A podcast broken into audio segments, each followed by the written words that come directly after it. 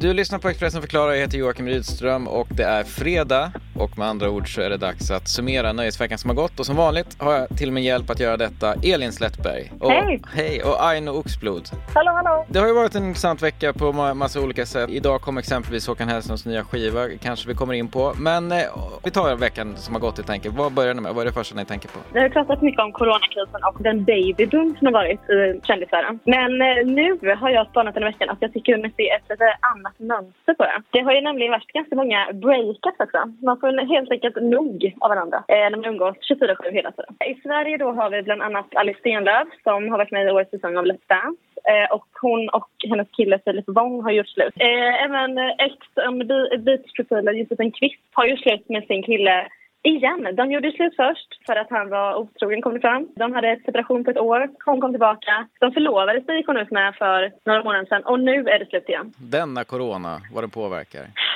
Ja, vad fan. Utomlands så har vi eh, mitt härliga favoritpar Ashley Benson och eh, Cara Delevingne. De har varit tillsammans så länge och nu bara tog det slut. Det, det blev De var så jag... himla fina också. Det är så tråkigt. Så fina. Ja, Jag är faktiskt uppriktigt ledsen över dem. Och sen är det ju även eh, Kristen Calavari och Jay Coulter som har faktiskt skilt sig. Alltså, det steget längre kanske. Så ehm, jag säger till alla par som lyssnar där ute, hang in there. Ja, nej men det var tråkigt att höra. Då, men det är ju vad Ja, det är. jag, jag är Ja. ledsen att, eh, att jag drar ner stämningen direkt här på fredag. Kan, eh, kan, kan du göra stämningen då Aino kanske istället?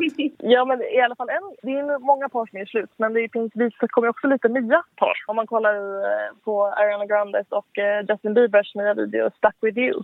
Då visar både Ariana Grande och Demi Lovato upp sina nya pojkvänner i videon. Justin Bieber verkar också super, super kär i sin eh, fru i videon. Så att, eh, Ja, ja men de verkar ha Mm. i alla fall. Ja, men det är då inte finns det helt, hopp. helt hopplöst för kärleken. Ja. Ja. vad skönt. Vad, skönt. vad mer har hänt i veckan då? Ja, men som du nämnde tidigare så har ju Håkan Hellström släppt ett album idag. Han följer den här oerhört trista trenden att dela upp sitt album i två. Det är ett modernistiskt påfund som jag inte alls tycker om. Jag blir väldigt eh, konservativ. Eh, men eh, nej men vad fan, det är bara för mjölka. ja, och det går en trend. Veronica Maggio gjorde också så. Det är flera artister som har delat upp på det sättet. De försöker väl anpassa sig till Spotify-kulturen. Men han fick i alla fall eh, tre getingar av eh, Anders Dahlbom, Expressens musikexpert. Så ja, om man gillar Håkan så finns det säkert en del godbitar. Jag håller mig nog borta från detta album tycker jag.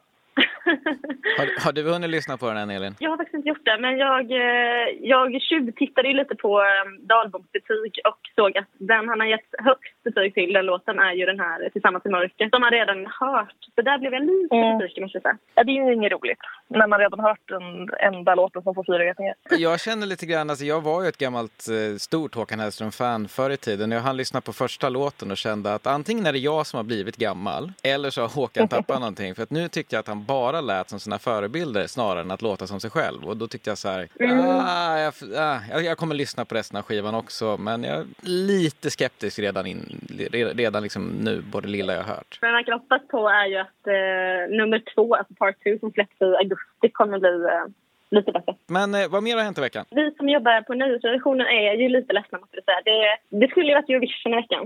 Ehm, och det är ju Just alltid ja. en det är en riktigt stor happening på i alla fall nöjesfronten. Så första deltävlingen skulle vi gått av stapeln i tisdags, andra igår och den stora grand-finalen skulle hållits nu på lördag. Men SVT har ju ändå försökt ge svenska folket lite plåster på såren för att eh, de har styrt upp en, ehm, um, en egen Eurovision kan man säga, där svenska folket röstar sin vinnare. Och i lördag så hade de ju, då fick man alltså lyssna på alla 41 bidragen och av dem så valdes 25 ut som då tävlade igår faktiskt. Så hade de en liten sändning från SVT där Sarah Dawn Finer och Chris Björkman ledde programmet. Och så fick eh, svenska folket rösta fram när de tittade. Och det var ju, håller ni i Island.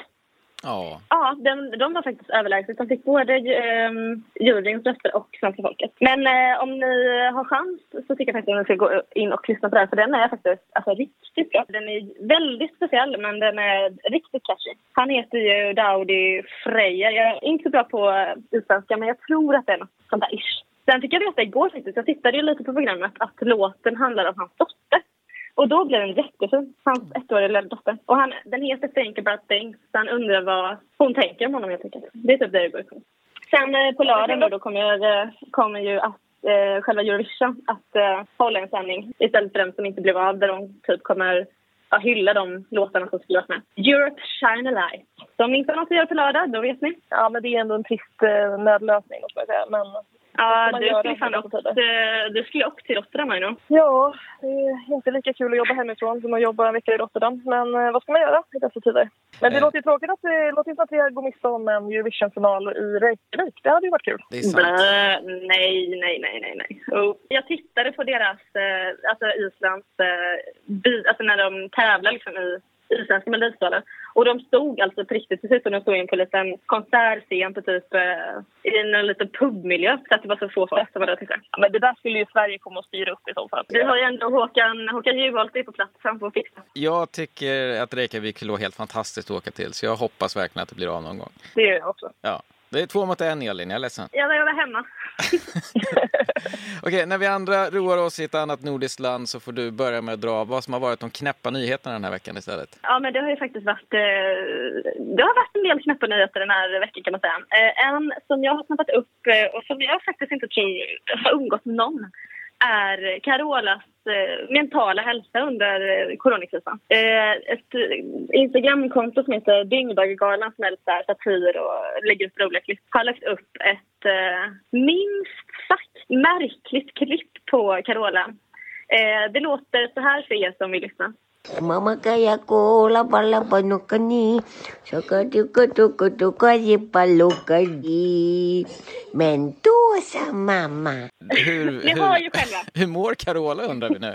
Nej, det är det jag... Eh, jag tror alla undrar det här. Eh, jag förstår inte riktigt heller vad hon, vad hon sjunger. Hon avslutar ju med Lilla mamma eller någonting. Och då sa mamma, det är ju någon känd barnlåt. Men eh, vägen fram dit tror jag ingen förstod. Men jag, det gläder mig. Hon var med i Nyhetsmorgon och hon verkade ändå ganska stabil. Hon hade på sig rosa flufftofflor och mjukiskläder men eh, förutom det så måste jag säga att eh, hon verkade helt okej. Jag tror ändå Carola njuter av eh, karantänlivet. Hon gör det bästa av situationen. Roar sig själv. Ja, hon, hon ska bjuda alla på gratiskonsert med alkoholfritt bubbel sa hon i Nyhetsmorgon. Så att det, hon har satt ut blomkrukor och allting. Så att, ja, om ni har vägarna förbi så gå dit, säger jag bara. Vad har du sett från veckan Daino som har varit lite knäppt? Elin brukar ju ha de knäppaste nyheterna, men jag tror att jag slår henne den här veckan. Eh, Åh gud, jag vet jag inte säga. om- Åh, fy fan. eh, till alla lyssnare. Jag säger bara så här. Eh, stäng av om ni är äckelmagade. Ja, varning till känsliga lyssnare. Nu är jag riktigt Eh. nyfiken kan jag säga. I måndagens avsnitt av Robinson så hände någonting helt sjukt. Då hade de en pristävling som alltså inte påverkade om man skulle åka ur tävlingen eller inte. Men eh, man kunde få ett härligt pris om man slet bort så mycket rått kött från en gris som möjligt. Bara det är ju sjukt nog kan jag tycka.